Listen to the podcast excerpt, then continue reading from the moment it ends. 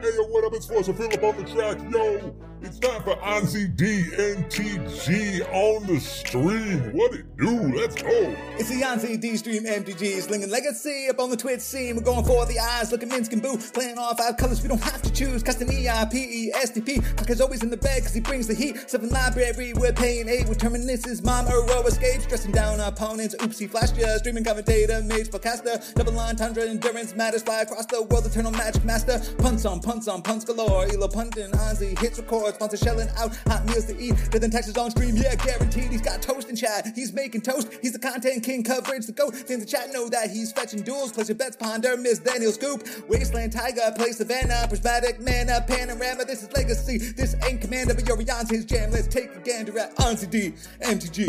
Anzi D's playing legacy. Welcome to the stream. Would you like to reveal his hand? How it was designed in 17? This is Anzi D playing MTG. Anzi D's playing legacy. We got Anzi D, MTG. Anzi D's playing legacy. Yeah, Anzi D.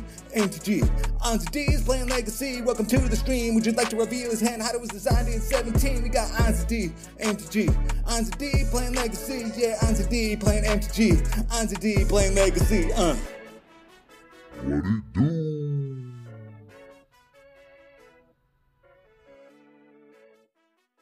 Hello and welcome to Eternal Durdles. I'm your host Zach Clark, and with me as always, Phil Blackman. Phil, how's it going, man? Zach, we have a very special guest on the cast today. Uh, last time we were together in person, we played some legacy games against each other, and he crushed me. He crushed me so good that he gave me the pity pack afterwards and was like, "Good job, bro. Good job." With us today, Anuraag Das. Welcome to the cast. All right, how's Hey, it what going, it man? do?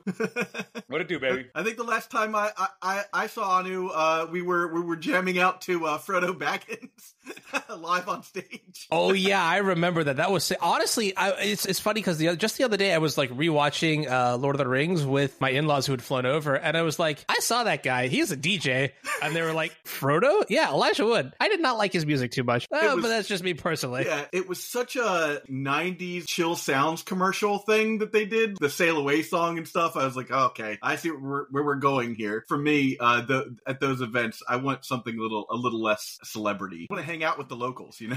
Yeah, yeah, give him, yeah. give him some credit, dude. He walked into Mordor, survived Mount Doom, and then came back and did a DJ set. I got Like- into it. I did it. I did it, and I know I wasn't supposed to, but I just like I I, I got into a, an argument about the Eagles and why we couldn't just Eagles, and I'll just leave it at that. I ain't getting into this. I ain't getting into this. I mean, being Not from again. Philly, never getting into an argument about the Eagles. That's a bad idea.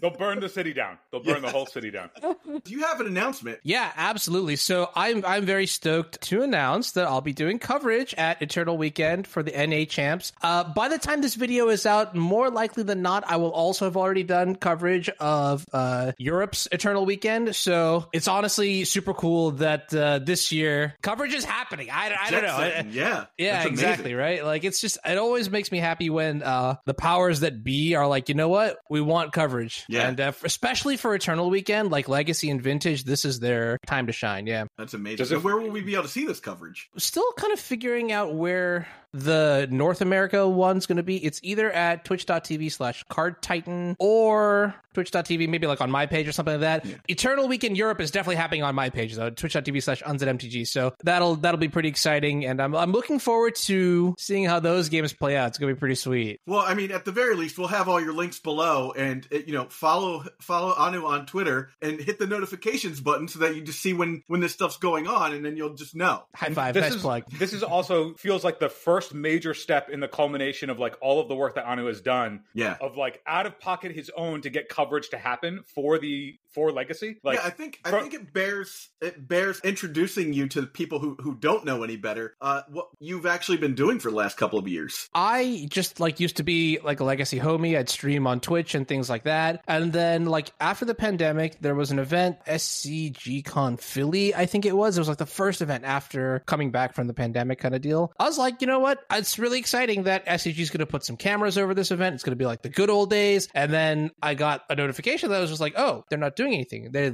they've moved away from it. So I was like, all right, well, this is not, you know, this is not going to happen. Um, I mean, like you know how it is, right? Like like back in the day, like it's like Sunday or something, and you would turn on your you know computer, on. yeah, and you just like watch like Reed Duke playing elves against like Joe Lossett on Miracles, and you're like, all right, that's my jam, right? And so it really got me thinking. It's just like, well, I really don't want us to lose that, and so I said, all right, I'm just gonna pack my bags. I have my phone. I have like a little tripod thing. Put a camera over some matches. Let's go. all of the stuff that Anuraag has done for coverage for Legacy stems way back even before he had like his video setup that has progressively gotten better over time as well. There was time back in Jeep in like the old GP days where we were traveling to the big events. We would be at the top eight tables and we'd be on the side, and Anu would be live tweeting what was going on in the top eight. Yeah. Just straight up doing written coverage off on his Twitter so There's people could so follow much- along with stuff that wasn't there. I remember it. I was next to I was next to you when you were doing that stuff. What is going on that you're like you looked like frantically typing on your phone. and you're like and you were just like, dude, it's coverage, it's what it is. Yeah, I, I remember that too because like I wanted to there, like there was GP Bologna where I did that. I think there was also Eternal Weekend a couple years ago, like in 2019, where like I really wanted to be part of coverage. So I I straight up I just like walked to Nick Coss and I was like, hey, look, I'll do this for free. Uh, here's here's why you should hire me or not just like let me do this. And it was awesome. It was like maybe like one of the best experiences I've had. I think I had an interview even with um David Lance, Static Grip, who uh, is a you know longtime legacy player. But yeah, then fast forward to like now and effectively like I, I think I just got hooked. Uh, like it was a project that I was really invested in and I just kept growing and growing and growing. And now, you know, I'm I'm traveling to to Prague with like 200 pounds of audio video equipment, trying to like figure my way out here. And it's it's transitioned from like like something, you know, small into something that I would love to do like full time, try to figure that out, like how to turn like think about thinking about it from like a business perspective almost, which is kind of exciting. Yeah. Eventually, they're gonna have to get you an assistant pretty soon. You know, like Dude, I tell me about it. I I carrying It's- it's- 200 pounds of, of equipment. I mean, I used to be a photo assistant. I know that that ain't easy. yeah, yeah. I have a. I, I tell everyone I have a system which is like using like a Velcro strap, tie two suitcases together so that I only have to pull. It's it's rickety. It's so it's Yeah, yeah, it's yeah. something else. it's a giant boon for the for the legacy community to have to have anyone doing this but like you're doing it and you're you're upgrading at personal expense you know you're out there uh up, updating your system and making it better and you know like learning the craft and to me like we need more of that in in legacy and it's amazing to ha- have somebody that's that's up there just doing it just taking the initiative and doing it uh you know if you'll pardon my uh Pun. Yeah, I heard it. I heard it. I winced a little bit. Yeah. The hair on the back of my neck stood up. saying taking the initiative i'm so sorry Don't, don't, don't, don't you know who you're with right now? Yeah. Look at the people on the sides of you. Jeff. on the left and the right. Yeah.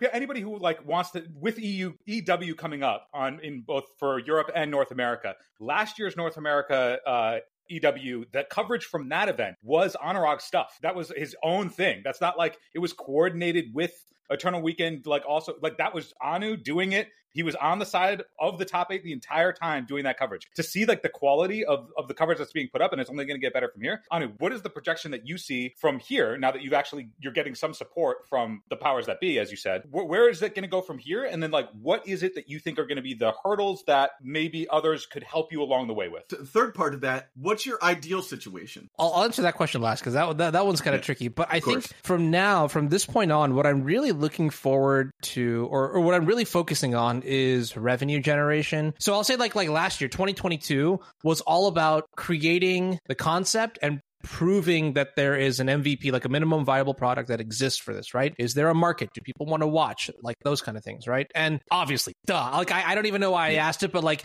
you know, for for all intents and purposes, like, you know, if you if you're thinking about like what is the business plan for this, because realistically speaking, it costs a lot of money. I think one of the biggest stalwarts to to like the costs of coverage on online is like Cedric Phillips. He'll always be like, people don't really know what it's like to have to like put together all this equipment, have to put together an ensemble, all the logistics that go behind it. And and when I went into it, I was like, damn, like there's there's a lot of stuff. I'd like to say that I have a couple of workarounds. I got it to work. You know, people started getting interested in it, so I was like, okay, I'll keep I'll keep growing and growing and growing. Now where I'm at from a technical perspective, I think I've sort of reached final form. Like I, I'm thinking, you know, I've got hand cams for everybody. I've got really fancy overhead cams. I've got table mics that I recently added. You know, uh, even like a card reader if somebody needs to see a new card or something like that. Uh, there's a lot of cool stuff out there. Um, maybe maybe I could like you know now start focusing on like the visual elements a little bit more on the screen. But that's all like coding related stuff that I'm particularly bad at. Uh, and I'm working with a couple people to to put together some awesome stuff here for Eternal Weekend and even like you know DreamHack in December.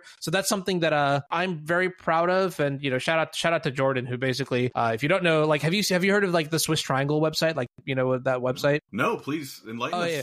It's something that I use like way way back. Like it's it's like Swiss Triangle, BradleyJX.net or something like that. Turns out that that guy Jordan is just he's he makes everything happen in Magic. Like you, the the most impactful unknown person in Magic, and, and honestly at this point not even unknown because you know you talk to tos and you talk to people. You know, Jordan's name will very very uh, revered one. Anyways, so yeah, I think I think that's like the next move is to like sort of make it like visually more appealing. Trying to figure out like what gets somebody into coverage from like a strategic perspective and gets them to stay. Right. I, I think a lot Welcome of my content creation. yeah, exactly. yeah, yeah, yeah, that's basically what it is. It's like another chapter, right? I think a lot of my work is reminiscent of like what SCG used to do, but I want to like dial it up to the next level. I mean, we have so much technology and we have just like the I mean, I, don't- I, don't- I, like I want to make coverage more exciting, right? Because I think there there there's some fundamental things about Magic the Gathering specifically, like compared comparing it to other games like League of Legends or like Counter Strike or whatever it is. You know, you don't always have like flashy things on the screen, so figuring out how to um, destroy like the the barrier of entry and then also keep it interesting, keep it fresh those are those are like very very very difficult concepts um, to sort of find answers for. And that's like the theoretical aspect of it. I think there's also now like the business aspect of it which is at this point you know i've done probably like 20 shows over two years which if you think about it it's like one once a month almost Yeah, maybe a lot. sometimes even more. Yeah yeah. That's a lot of flying. So then like i mentioned it's about marketing too which is like if this is going to be something that exists beyond just like the one year or the two years that i you know i i'm, I'm doing this for fun money has to be coming in somehow right? Like we have to Yeah. we're, we're we have to be adults put our big big boy pants on and just be like how are we paying for this? The next flight the next flight after that. How are we paying casters? How are we covering internet? How are we doing all these sort of things right? And so that's sort of been the challenge of finding sponsors and things like that. I think there's been i think like this is something that you mentioned phil which was like last year's eternal weekend right? And i want to take a moment to just talk about this which is that event was potentially the biggest disaster i ran into until the community came together and made it the most amazing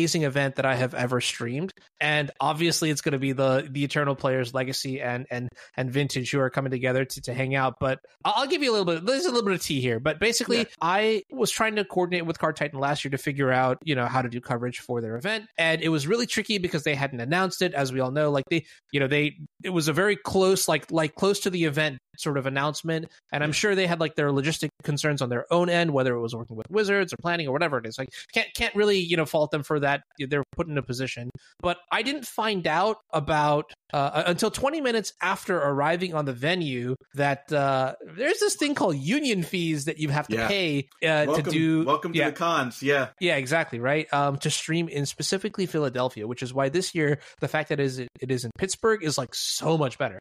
But straight up, like two people from the union for that convention center walked up to me and were like, "Hey, like if you want to do this, it's going to cost you five thousand dollars." And I was like, "Well, I I just don't have that kind of money." And within two hours, I mean, Roland Chang was like, "Hey, put up a you know a GoFundMe, see what happens." Two hours, and it got funded, and I was just like, amazing. yeah literally like i was like almost in tears because it was just like that that tells you how important coverage is to the people right Yeah. um that that like you know people want to see these games that are literally historical points in like you know the magic timeline that that need to be preserved right we can't just forget them there's an iconic picture of like you know uh raja who's holding the the card that he won for winning vintage champs where and and it's just it's it's a it's a vibe. It's just like him. He's like i did it. This is like one of my you know like lifetime goals you know playing magic. And props like imagine if we just like you know never got to see those games Yeah. uh, pan out. It'd be kind of disastrous. So coming back to this year the, the the the plan is to like have money so that like i don't run into those kind of problems. Like or like if i do run into those kind of problems the show can still go on. Because at the end of the day that's what matters to me right? That's what matters to you. Like you like you guys are content creators. You understand. It's like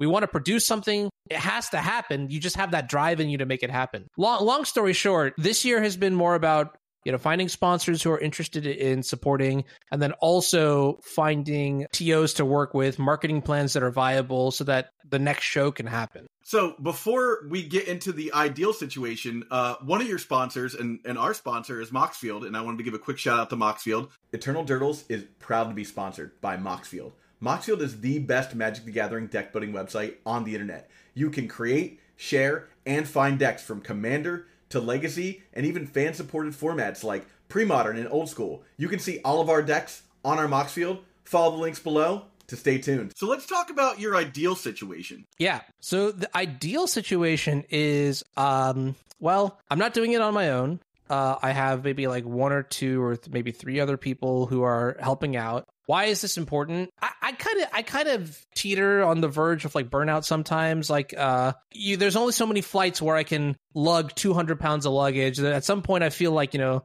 It's there's, real work. there- yeah, right. It's it's a decent workout. Yeah, yeah.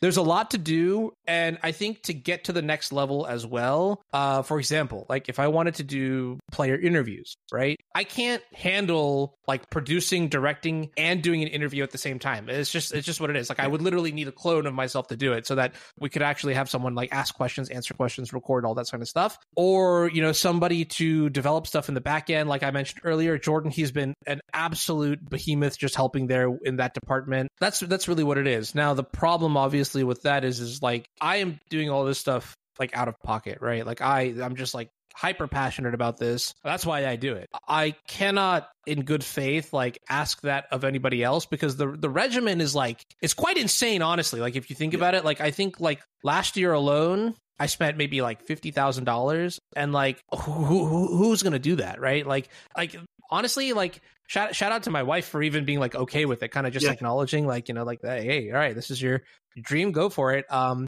but finding the money to hire additional people who you know are committed to the bit to under to learn like you know maybe there's a weekend where i i don't need to go right?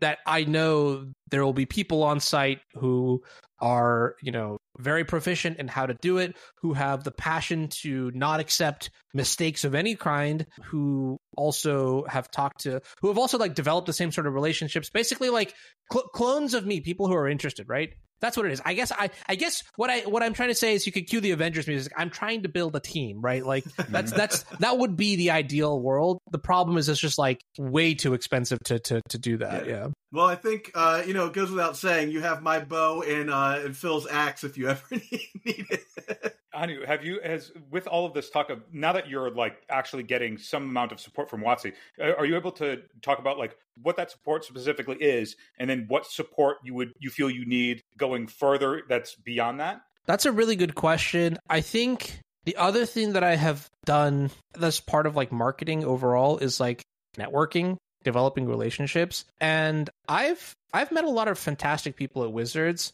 It's it's a process, I think, because there's like so much stuff going on in the air and I can't really speak to too much of it, but it is definitely something that I want to have conversations with uh, wizards about to figure out what we what how I can so like here's the other thing too is like I I, I I've realized that the best kind of content, uh, and this is, I think, just high level generic stuff, anyways, right? Content must provide value. Now, generally, it's like entertainment value. Maybe in the scope of magic, there's some educational value. I think what I provide from a value perspective is like twofold. A, you know, I'm capturing, I have the equipment to capture something that nobody else can at the moment, right? Like coverage is like still coming back, I think. And, um, it would like for for a team like Star City, for example, to to chime in, and this is the second point. I am way cheaper than other alternatives, right? Because I'm a single person, right? I, for me, it's just a weekend. Everyone else has to hire a crew, and then they have to like do this, pay that, like blah blah blah, all that sort of stuff, right? So I think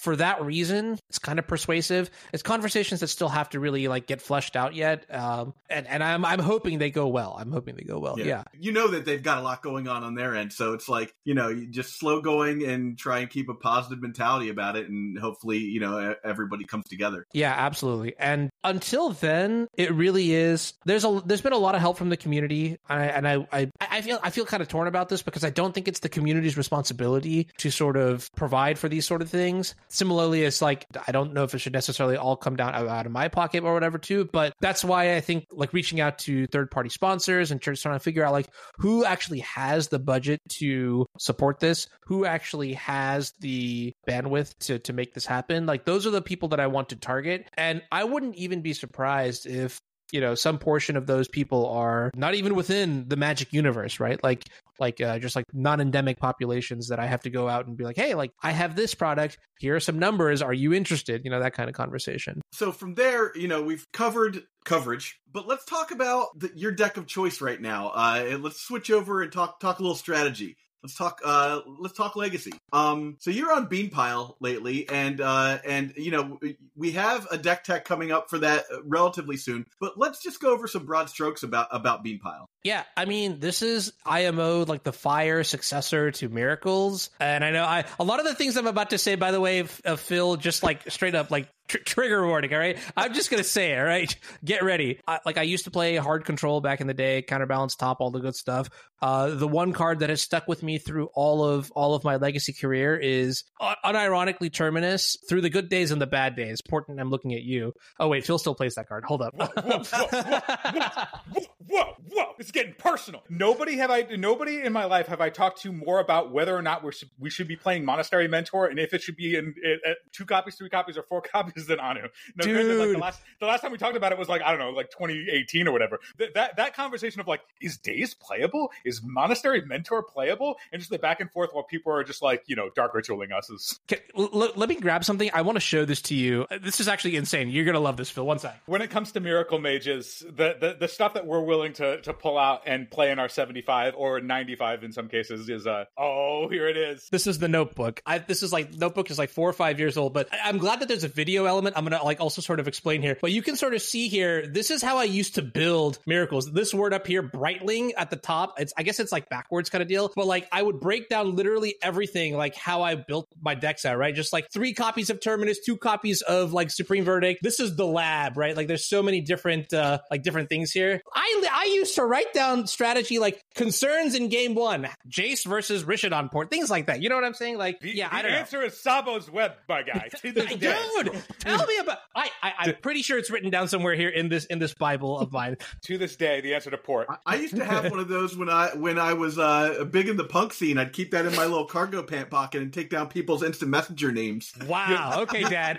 All You- right. You, want to know? Here, here- here's what- one aspect. One aspect that I don't know if any other archetype like really delves into in the way that miracle mages have to delve into it is thinking about what kind of what color mana we need on the turns we need it, and then what turns are the actual turns where you want to be casting certain spells in order to optimize mana to get through development. And I don't know if any other mages talk about it in a way that like miracle mages have to, but like back back then, back in in the era of that notebook that Anu just showed us, it was like yes, you wanted specifically blue, white, blue, blue to get off the ground because you needed you needed you were going to need to convert some white card to survive development, and then your end game was Jace, and you needed to have you wanted to get through that, so it was always blue, white, blue, blue, white was for the long time that was your development out of out of the early game, and then once we moved towards like the heavier double white stuff, people were trying all this random stuff, that changed to be blue, white, white, blue. All this is to say, like the the depths that we have gone to try and solve this unsolvable puzzle Everything that you said there, absolutely. Like I, I, I understand it, like tit for tat. Like I, I'm literally looking at deck lists right now that are described as like this deck list is miracles 19 plus one, and that's like 19 lands in the main deck with the mountain in the sideboard, right? Like code mm-hmm. like that, right? Thoughts versus Grixis Delver. Entreat seems good versus more mid-rangey versions. Mentor not necessarily better versus Pyromancer heavy deck. I this is sick. Anyways, so getting getting back to Beanpile though, um, so I would say that this is like the decks that I play nowadays are basically the fire equivalents of of old school miracles. It's just uh, one of those things where like the power level of these decks is absurd at this point. Where like you you, you just I, I personally feel like I can't ignore it. I won't speak for Phil here, but there there are two cards to me that have recently been printed that have basically brought control back. Those cards are Up the Beanstalk and the One Ring. I think if you like follow Legacy, you'll know that for a while, Iteration was legal, and that card was very good in this deck. Uh, there was also Minsc and Boo. That card was also really good in this deck. And I think uh, with the banning of Iteration, cool, okay. Uh, the One Ring is just straight up stronger than Minsc and Boo, I think. It, it on average draws a lot more cards, has fantastic synergies with the deck. The the protection layer that you get is is, is fantastic, right? Because you, you get to tap out for a turn and you can go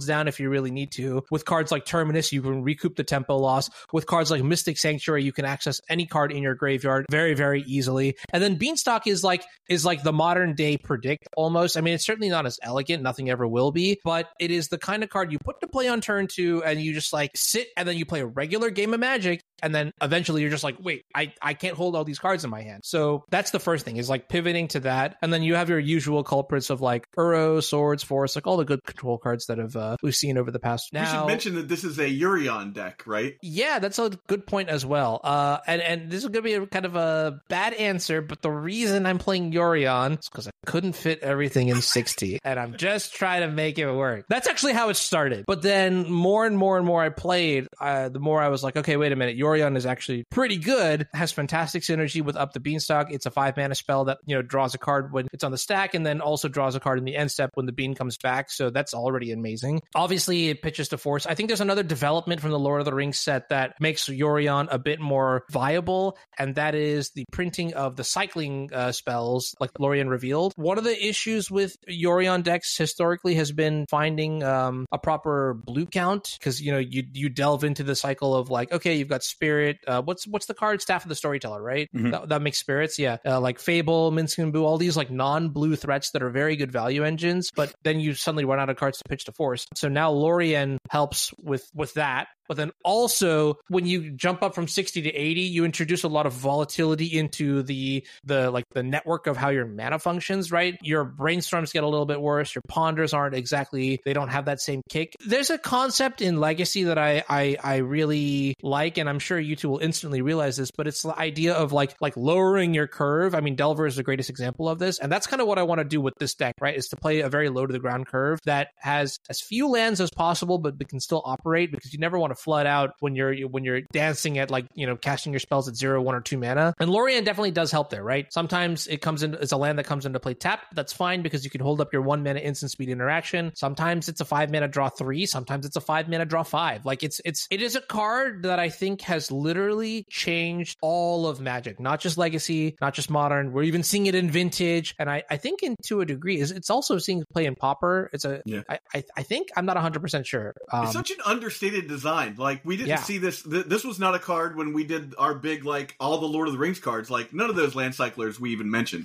And I think that looking back at when we did that set review, I think the thing that we missed was looking at like if we zoomed out from just that set that set review and we recognized that most of the power that has been presented in a lot of the recent sets that the control lists really want are non-blue. And we didn't think about what it would look like if one if a, a land slot could be blue. mhm. We just that, like the blue count just was not something that like came to mind when looking at those cards in the spoiler. But like all of the good card draw, all of the good like a lot of the good threats have been non-blue, and that, that we've wanted to like what the last good blue card that came out of a set was what Uro. Otherwise, it's been Yeah. Beanstalk, One Ring, Minsc. There was Staff of the Storyteller for a short period of time. Like they got rid of expressive iteration, so then like from there it was just like all this density of non-blue beyond the cantrip suite and Force of Will, and so it's like okay, our baseline is like 16 blue cards, maybe 19 blue cards, but it's like I don't know about what, what, what your threshold for risk is, Anu. My like when I see lists, like right now, I'm operating on a list that's like been fluctuating between 20 and 22, and I feel naked. Like Mhm. if I am anything, if I'm anything below 23, I'm like, okay, I guess I'll, I guess I'm just jumping off a cliff and hoping I survive. You know? Yeah, yeah. I I am in the same boat as you. I remember so many things actually. Like even like like back in the day, like like da- even like when we're talking about like risk mitigation. Like do you remember like Joe Lossett's Miracle deck had like sixteen blue sources or something like that? Like that's the Dude. kind of anxiety I'm getting when you're hearing you talk about this sort of thing. Like I, I'll, I'll tell you a quick story about Lossett Miracles from back back when it was the relevant way to beat like you know good miracles. So Legends Miracles, it was it was good against exactly the mirror and nothing else, and that's because it had Cavern of Souls on Wizard, and there was no way for miracles to really interact without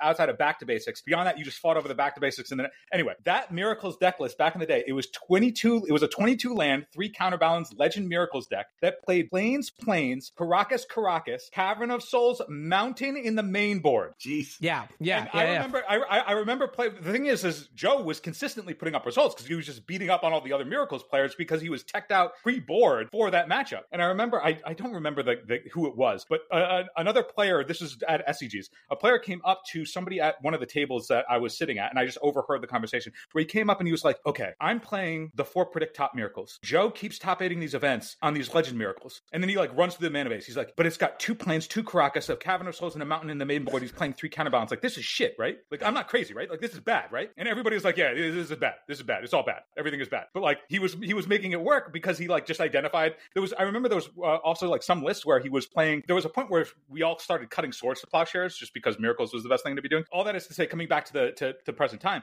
back then it took a long time for us miracle mages to recognize that four predict was just the best thing to be doing. Like we didn't get to four predict for a, lo- a while, but like that kind of threat alongside Jace the Mind Sculptor and stuff meant that our blue count was relatively good. Mhm. But then since that since then, Jace has fallen off. Uh, you know, predict has fallen off because Beanstalk is better, Ring is better. So it's like the the, the shift away from blue cards towards these power creep non-blue cards that control lists actively want makes it way more like it devalues the power of your forces. But the power creep has been such that you need your forces more, Yeah, yeah. and you're So- playing more forces because they printed force negation. So it gets it gets it gets really really tricky. The palette it's it's it's it's been a puzzle in and of itself, and I think that's where Lorien revealed comes in. Is just like, hey, not only do I help you with mana issues, I also pitch the Force of Will, and if we get to it, I also just pull you massively ahead in top deck wars. I mean, imagine is- that card in like 2014. You know, yeah, yeah. The card is just really, really, really good. And and I think the metric that I would use to like evaluate this card again, if I had the microscope one more time, Magic has always boiled down to one thing,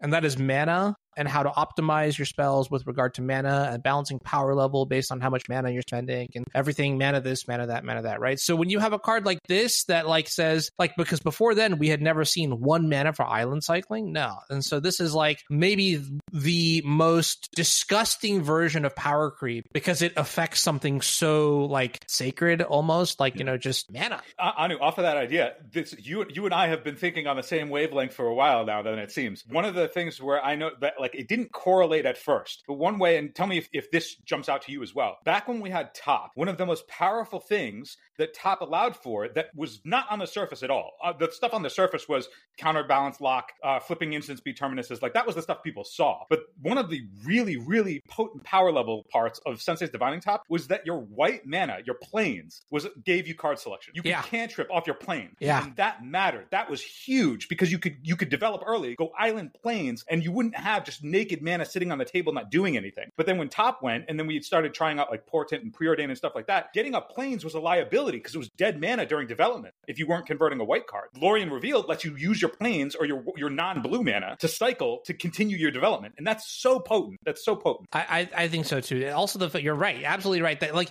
you could use a card like Wasteland to find up an island or something like that, Right. like we see out of all these like Delver decks and whatever. Like it is remarkably powerful and and very very well disguised to the.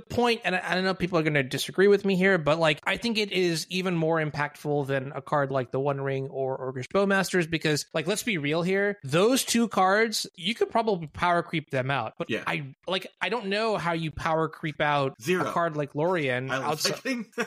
like like what zero mana island Yeah. cycling like no you, No, that's never the- gonna the, happen The, the way they do it is exactly what it is now, but it's an instant instead of a sorcery. Like at Oh, some point, sure. they can do that. But like a, a quick example of like uh, to imagine like how how important the island cycling part for just colorless is. I want people to just like imagine who have played with it or played against it. Imagine if it was island cycling for blue. It's a wholly different and way less powerful card. Yeah. It may still be good enough, but it is so different from what you from what we experience now. Well, I think the thing that kind of threw me into the zone of like, oh, this card's good, and I'm gonna I'm gonna say something controversial here, so get ready. This card is the best interaction in Legacy since Brainstorm Fetchlands. Very controversial thing to say, but so here's why I'm saying that because I've been looking at Death Shadow builds. One of the decks I can build, and uh, I had an interview with uh, Tron is Bad a couple weeks ago, and we were talking about how you can just keep uh, you can keep a Wasteland hand if you have Lorien Revealed. You're gonna be like, okay, cool, I'll just keep Wasteland, and the deck is playing two less lands now. It's playing 16 lands in a Delver deck, basically. You know, we're cutting two lands so that we can play more cards, and the cards we're adding are the cards that go, oh, I guess I I guess I get to play. Uh, in this case, it's it's Troll of Khazad-dûm, but like you get to play Reanimator as a strategy, and it just works. It's like these all these cards are allowing you to do what Fetch Lands and Brainstorm did, which was lower the amount of lands. We used to play like close to thirty lands. You know, like you play like twenty six lands in in your control deck, twenty five in a mid range deck, until Fetch Lands and Brainstorm became like a thing people knew how to do, and they were like, oh, I can lower down to to twenty, you know, somewhere between twenty two and eighteen lands for for a legacy deck. Now it's like I can play sixteen in the Delver deck. That's wild. yeah i i think that's that's that's a, a fantastic realization is that like it allows you to sort of just make your deck even leaner it, it, it keeps your floor consistent while increasing your ceiling and and that is very very rare to find in a card because there are a lot of cards that just have like risks and the risks on this these this cycle of cards is like it's really stifle you? yeah i mean like yeah right? Like that's what it takes. Yeah. that's what it takes. But yeah so Lori, Lorien revealed is one of those cards that i think is has also just made yorion specifically a bit more playable. The other thing that i noticed so this is kind of twofold. The metagame really revolves around one card right now uh, and that card is orcish bowmasters imo you must have an answer to orcish bowmasters. You must make every brainstorm and ponder with bowmasters in mind because if bowmasters enters play and then does not leave play as a control mage you're kind of just you're stuck. And so that made me realize another thing which is that effectiveness of a card like pyroblast which you know i have literally played five copies of pyroblast in my sideboard at one point uh you know when blue decks were just like that like when iteration was that bad. An expressive. When there was a, a viable blue threat that you needed to answer. Exactly right, and now that's a great way of putting it, Phil. There, there just isn't, and I think it's it's migrated to being this one in the black Orcish Bowmasters card. Why do I want Pyroblast? It doesn't do anything against grief. Murktide is cool to kill, but like like we still we have Leyline binding now, which is another addition to these these decks, thanks to up the beanstalk and just like unholy mana. I don't know. But- Pyroblast is like not that great. I would not. Bowmasters and, and Orcish, uh, uh, and sorry, and uh, Beanstalk, is it is it is it Spell Snare's time? I, All right, we're cooking. As, we, we- as we get cooking, we, we all want it. We all want Spell Snare to be good, right? We're all like, mm, mm, give me that sweet trade up on mana, mm, delicious. I am I am just not a believer in those conditional counter spells because it, if if your opponent is aware of it and just chooses to figure out like ways to maneuver it, it's just I feel like the the format is so powerful now that the opportunity cost is those cards because you can't really afford to port yourself because the game can be lost in development, you know? Yeah, And yeah. so it's like if, if you're like, all right, I'm on the draw and I open ponder one land spell snare. Am I supposed to hold this thing open? But then they play at instant speed. And then I'm like, okay, well, I can ponder to try and find my second land. But if they just throw in the bow, like if they're aware of the spell snare, they just play the bowmaster before after I've pondered, and then that spell snare's dead. Or if I hold it up and I know that they're playing at instant speed, then I feel like I have to hold up the spell snare. And if I whiff on the, the second land on my draw, now I could be naked. I might just be, I might find myself in the bad position of having to play this ponder into the bowmaster that the spell snare was supposed to catch, and the snare is still just sitting in my hand dead. It doesn't you can't convert it as cleanly in Mhm. ways that like later on you could sort of like cycle a veil of summer. I think Anu, you put it like really, really well, where you're like the floor is high and the ceiling the, the ceiling is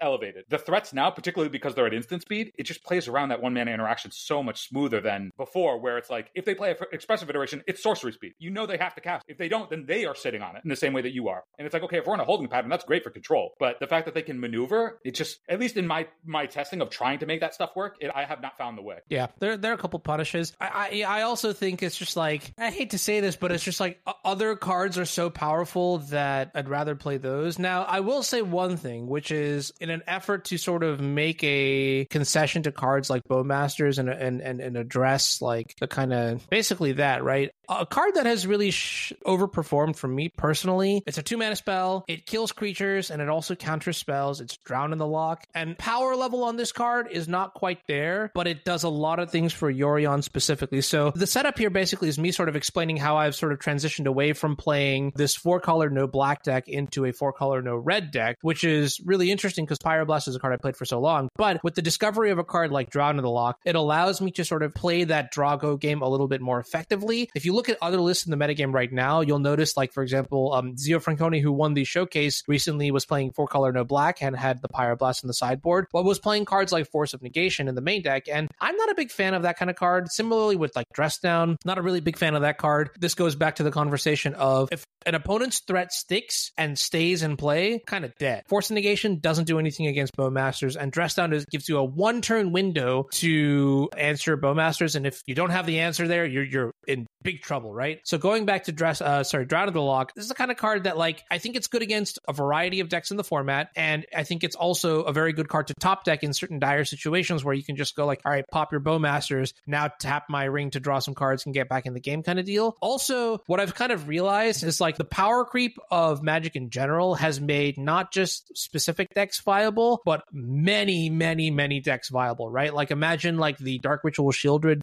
Leyline Helm sort of decks that exist. You know, you've got the initiative decks that admittedly like you're not very good against, but now with the resurgence of a deck like PO, for example, like you need some sort of catch-alls for this. I think Drown in the Loch sort of it's it's not perfect. It's definitely like, you know, a card that has weaknesses, but it does cover some holes in the whole in in, in the deck. And so for that reason I, I I'm kind of a fan. The big ticket item though is that it, it kills Bowmasters, which like at this point I found that I need like 13, 14, maybe 15 answers in my Yorion deck just for that one card because I can't beat it if it's in play. I think for to to jump up to piggyback on that, I think one a couple ways in particular that aren't clear at first glance with how the meta has sort of broken out with Bowmasters in it is a lot of the things that are good that play seem to play well now are indicative because of things that Bowmaster has done that we aren't necessarily seeing. So, for example, Narset and Teferi, I feel like are at all time lows compared to what they were before Bowmaster existed because Bowmaster is very good at checking those kinds of walkers. And because of that, there are some spells that otherwise would not be viable that become way more viable because th- the presence of those planeswalkers aren't there. But also, the presence of those walkers not being as potent, like you'll still see them, they're still good cards, but you won't see them in the same numbers that you will before. And that implies that P- Pyroblast's power level is gone down. Because for us control mages, having Pyroblast on the board to deal with a Narset,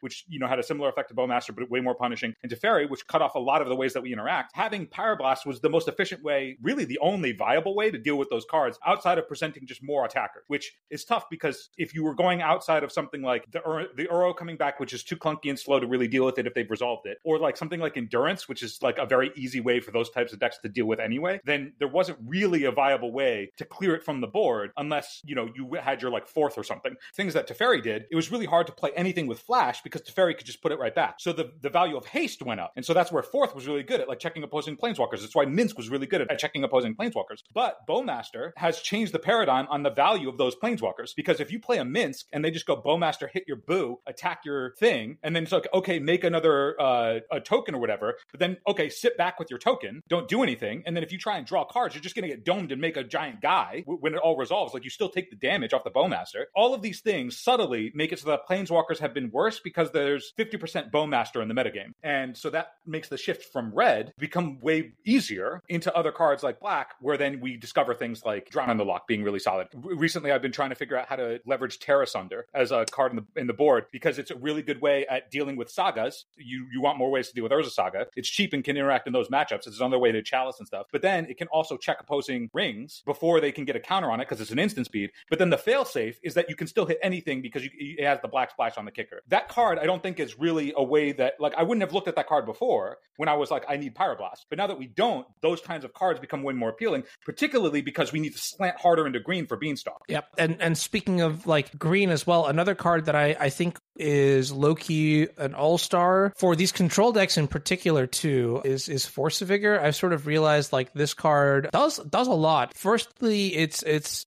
fantastic in the mirror, you know, against all these enemy up the beanstalks, against leyline binding in particular. That is a very, very, very powerful um, sort of interaction that I've learned from playing a little bit of modern, is that you can really, really like make ley- leyline binding look embarrassing. Also, when you look at the metagame, you're mentioning some critical cards here, right? Like Urza Saga is one of them. I think uh, initiative decks, I'm not so sure how good Force is because they have they have Chalice, but is there anything really else there? Um, but the fact that it's you know it's it's good against um it's good against these like you know blue Saga decks. It's good against control, potentially playable against initiative. Like that that is a wide spread of cards that you are able to handle using a free spell, and you can Mystic Sanctuary back to like the synergies are just like off the chart kind of deal. I, I I'm pretty stoked about that card as well. That's another card that I think is underrated that has has made a, a really nice addition. But yeah, I, I think in terms of like Bean Pile as a whole, like it's stable, it's in a good spot, and it's been doing really really well. Like whether you're playing black or whether you're playing red, um, the results are being posted everywhere. There's just like a certain like couple things that you need to check here and there. Like Bowmasters is one of them. Make sure you have answers to like uh the various cards in the format that maybe maybe you rely on forces, maybe you li- rely on dress down. I think dress down is maybe better than I'm giving it credit for, but uh, like I mentioned for the reasons earlier, like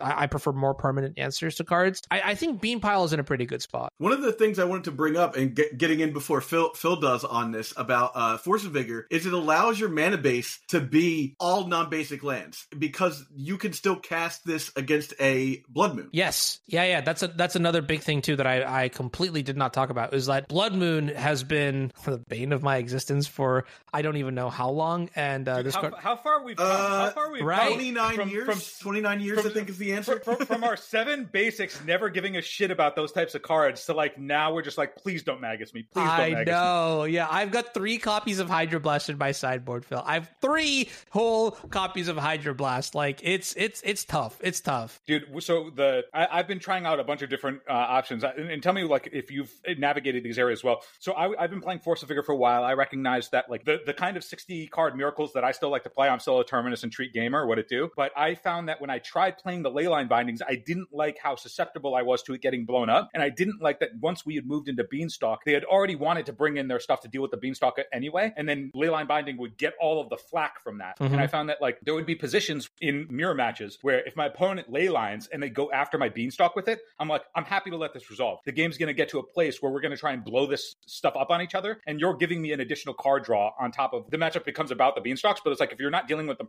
permanently with like a PE or a Tear Asunder or whatever else the options are, that like having something stick on the board, I, I find it to be a liability. So I haven't, I've moved away from it. Force Vigor, obviously Blood Moon, but when they would play Magus, I'd be like, I feel dumb. I have this Force Vigor and they played a Magus the Moon. Like I should have solved this problem way back. I was like, okay, well, if similar space, if I don't want to have to lean into making my mana worse, Solitude becomes a really appealing answer to deal with Magus. And then I was like, okay, if I'm playing Force of Vigor and I'm playing Solitude, then I'm really interested in trying out Kira. And this is in a 60. And, you know, I'm trying to think if there's like other spaces for for that in, in Yorion. Uh, the more and more I, I, I got into it, the more I was like, I feel like the, the process for us as the control mages is trying to so- solve all of these problems all at once. And then we end up finding like clever ways to get around it. And it usually just comes back around to the, like the simplest form. I've moved back to just being like, all right, I'm just going to play a basic Plains in the board, similar to how I played, we played basic mountain in the board all those years. And maybe that's just the answer. And then when you're playing against the Magus stuff, you just, yeah, I'm going to aggressively fetch for the Plains, not have to worry about this thing. And then if I need to get my colors back, I can turn off the Magus later. When, when you're solving all these problems, do you notice that there are certain cards that you keep coming back to or certain plans that you keep coming back to that just fit your play style for Yorion 80? Things that are more potent for you, even when you try a bunch of other things. Because like testing, and we could test ad nauseum all these cards that are good in certain situations. Do you find that you navigate your games to a certain way, and then that makes you steer towards cards that some people may otherwise not agree with you on? So a good example for you and I, I think you and I are the only people that are diehards for Cosmic Rebirth at the moment. Love that card. Yeah. I think the real answer to this question is less so about like any specific card choices, but more like how I like design, right? And the answer Yeah. to that question for me is redundancy. I want to basically do the same thing over and over and over and over again. And the reason I can justify doing that thing over again is because it's a very damn good thing that I'm doing, right? In in this instance, I suppose I was playing more disenchants in my sideboard at one point, but then I kind of realized like, okay, in an 80 card deck, what is more likely? Drawing my two of sideboard card or fetching for a basic plane, right? And when you say it like that, you're just like, like fetching for a basic Plains, that's like so easy, right? Everybody can fetch for a land. And so those are the kind of solutions that I generally like to f- draw to. Like if I Drown in the Loch, admittedly, is a kind of card that like fills up slots in the deck. It's not the card that I'm like the most proud of, but it it does a lot, right? I can look at that card and be like, okay, well, there's a creature in play. What do I want to do? Kill it, obviously. Okay, so that I'm putting a spell in here that is, you know, it's like multimodal, right? Like it can kill the card in play, or it can counter the card on the, another card on the stack, right? Basically, sort of just having that that a flexibility and then the, like b the redundancy uh, of of that, right? I, I kind of realized a while ago, and this is also this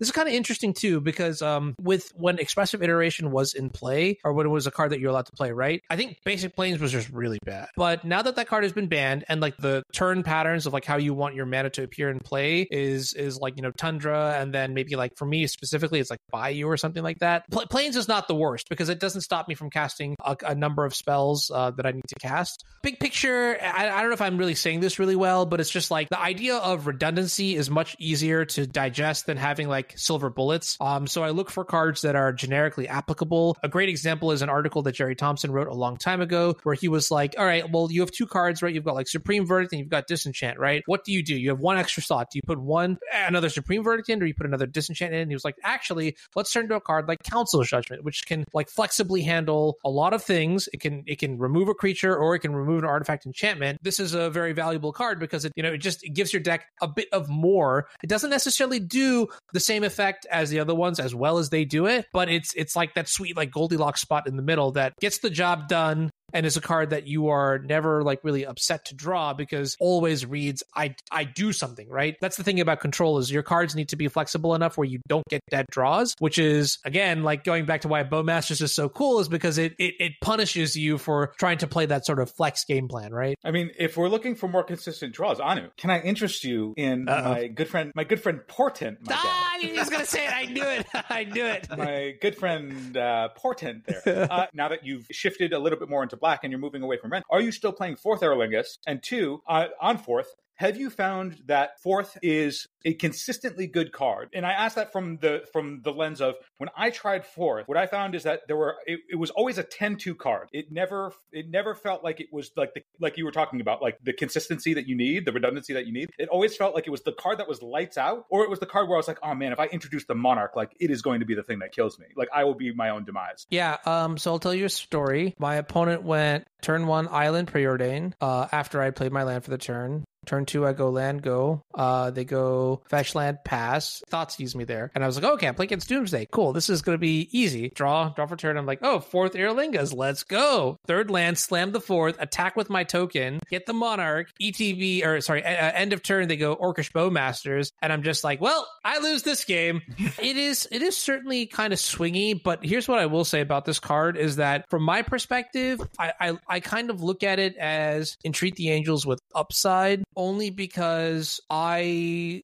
don't really ever want to cast it on turn three. It also it gives you like that fireball win condition that I think this specific build of Yorion kind of wants. Um, because we're really good at controlling the board, we're really good at drawing cards, but closing the game sometimes is really tricky. And then it just turns out like the utility of haste is something that I want in my back pocket at all times. So, you know, I did say I was playing four color, no red. I lied. There are two copies of Forth Eorlingas in my deck just because the card is that good. And to clarify, like to, to make it all work, you know, like technically it's like five color soup. There are like two red sources, one's a triome. It's certainly contentious, but I think it the first copy at least adds so much to your deck. For example, like the returns are just like unignorable. You know what I mean? Like you play one copy and suddenly you you get live draws uh, at stages of the game that you never had otherwise. It's like it's like the first copy of Terminus, for example, right? Like when when in the back of your mind you're looking at a board full of creatures and you're like, geez, I wish I had. You know, there are a lot of scenarios where it's like, well, they just played a Teferi, they and we both burned our forces, and now, well, geez, I wish I had a way to get rid of this Teferi. Forth Eorlingas is like one of those cards that could kill your opponent, but it could also kill a Teferi, right? Haste is ridiculous. Haste is absolutely ridiculous. Th- things like that. I think I think there's utility. There is a very clear downside to the card, and you kind of just have to either a accept it or b just don't play it on turn three. You know what I mean? Like sometimes you have to you have to have that like patience to not play it until a better spot, and that that's tricky. That's very very tricky. Coming up, uh, coming up on the end, I just wanted to uh, state one thing that I think is really cool about about Drown in the Loch. I want to go back to that real fast. This, especially when you're taking out red, this fills the space that Lightning Bolt like kind of has for Delver, where you're like, I mean, maybe I need to go to the face to end the game. Maybe you know that modal ability is is like something I think that the contr- the control decks were missing anyhow is just to have that sort of versatility. Yeah, I, I, uh, that's part of the reason why I have it in the deck. I mean, like you can look at cards like you know Force of Will and Swords to Plowshares, like they're super flexible. Um, Drown in the Loch isn't quite there in the with the same power level since it costs two mana. But the, the, here's here's what I also noticed, and I, maybe this is my closing thought on a card like Drown in the Loch. It's a problem solver, and a great example to sort of explain what a problem solving card is is like Cosmic Rebirth, right? So in Modern, for example, what I've noticed is like there are a lot of game states where I'll play a Planeswalker and it dies, and then I need to like you know find a way to resolve my spell, and I also notice my life total is going low because I've been you know chucking the ring a lot, and that's where a card like Cosmic Rebirth comes in because it's like well it can bring your Planeswalker back, unlocking a threat that you can play at instant speed on your opponent's end step. It can also literally just ramp you, which is very very powerful in control. It gains you life at instant speed. Like if you're if you're at two and you know your ring's about to kill you, and your opponent's like, okay, what are you gonna do about it? You're like, all right, I'll just gain three life, and then usually that's a game winning play. By the way, it breaks a lot of paradigms and it solves a lot of problems, and then you just bank on the rest of the deck to cover like the other 99% of scenarios, right? So in the case of Legacy, it's like, all right, cool. Cool. Like like I have Force of Will, I have Swords to Plowshares, and I have Terminus, and that's going to cover most of my scenarios.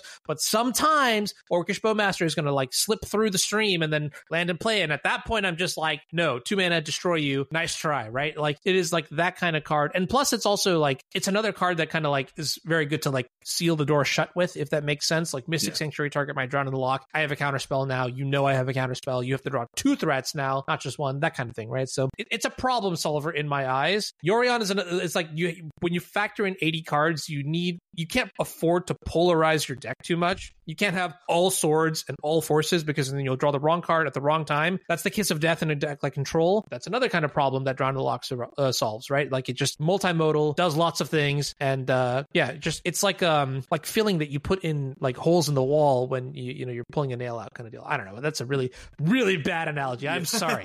How, how often have we been like, "Yep, we played against combo in game one, and we drew the white half of our deck instead of the blue half, and so we just died." That happens, and like to this day, we still, as, as control majors, have the luxury of like we've been playing draw go with our opponent, and it's probably because they are sitting on a bunch of white cards that have no text, mm-hmm. and we get to leverage that. And it's like instead of they drew a white card, we drew a counter spell instead. That in another matchup is like we drew a removal spell instead. You, I mean, you said it. You actually did say it well. Limiting the amount of times that we have those draws where cards have don't have text is valuable. Cards that just always have text is way more valuable than cards that don't. Right? I mean, it sounds it sounds too simple to be that simple, but it is. You heard it here the first, simplest folks. things. Modal spells are good, and Anuraag uh, enlightened us to that.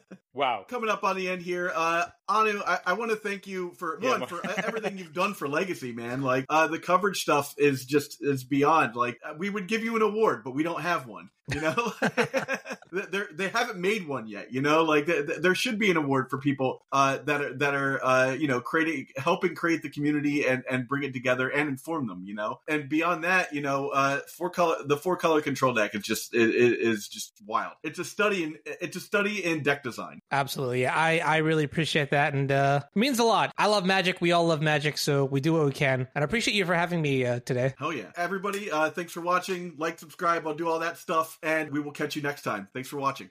Ugh, you're a monster. Hi, I'm Force of Phil. I can mill all your cards and still cast a drill. Copy it ten times like I'm a silver quill.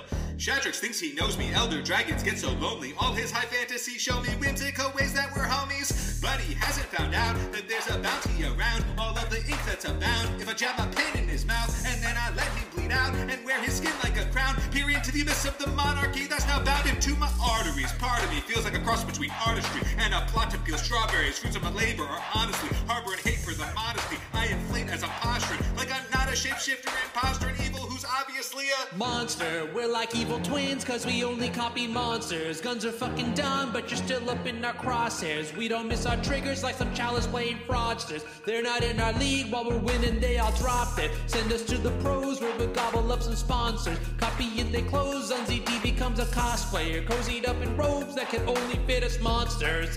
Call us monsters. If I'm Mishra, I'm bobbling. If I'm Urza, I'm comboing. If I'm Karn, I'll be wishing. It's snaring Bridge that be stopping them. Look like Emily, I'm locking them. In the red zone, they hot-headed. Echoing eons like arrows. Whip on the dead, crimes on them. Secret lair them like cake. Baked on a vampire steak. Flaked with the blood of a dragon that's been bleeding for days. In case of the stench of a library. Exchange our hopes with anxiety. Think of the throat like you're violently trying to boast a new dynasty as a Monster, we're like evil twins, cause we only copy monsters. Guns are fucking dumb, but you still up in our crosshair. We don't miss our triggers like them chalice playing fraudsters. They're not in our league while we're winning, they all drop it. Send us to the pros where we gobble up them sponsors. Copy and they close, ZD becomes a cosplayer. Cozied up in robes that can only fit us monsters.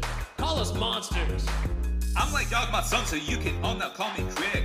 I'll forex your face as if I'm Elish, snorting gifts given to the living, swimming in stormy conditions for a distance that if you counted in minutes, time would have to walk to finish. And run the risk of slipping on the sticky liquid exhibited in their ribs. And requisite a physician to extinguish their injured position with exquisite stitches, sifting lipids through many incisions, pitted in divots and slither wispy fringes between ligaments, squishing blistered, withered bits of Ren and six in a syringe and pins to the stiffness of a strix. That stripped and nipped betwixt the tree of perdition and the algorithmic indifference of ten as quandrix who wanted Shadrax to listen to his opinion that his lack of precision was the linguistic equivalent of the desperate Velamachian fiction written in hieroglyphic inscription. descriptions by astringent, vicious, villain, twisted as a wiki, tricking, sickening, sadistic Monster. Slaughter your alma mater, valedictorian charters, an auditorium of otters and lobsters bothered by trauma, cauterized by the gore of their fathers who dropped them for a whore and a dollar who's glorified only monster. Villains killing it, willing and chilling a billion civilians and grilling their children like chicken that's thickened with fixins and mixed in with pickles and skittles that with some nibble and quibble and lick up the drizzle of simple yet sinful spittle that trickles from the tip of this shrivel and shriveled bristles that signal your skin to frill and prickle like a visceral. Monster, we're like evil twins cause we only copy monsters. Guns are fucking dumb, but you're still up in our crosshairs. We don't miss our triggers like the chalice played fraudsters. They're not in our league while we win and they all drop this. Send us to the pros where we gobble up the sponsors. Copy and they close on ZD becomes a cosplay. Cozied up in robes that can only fit us monsters. Call us monsters.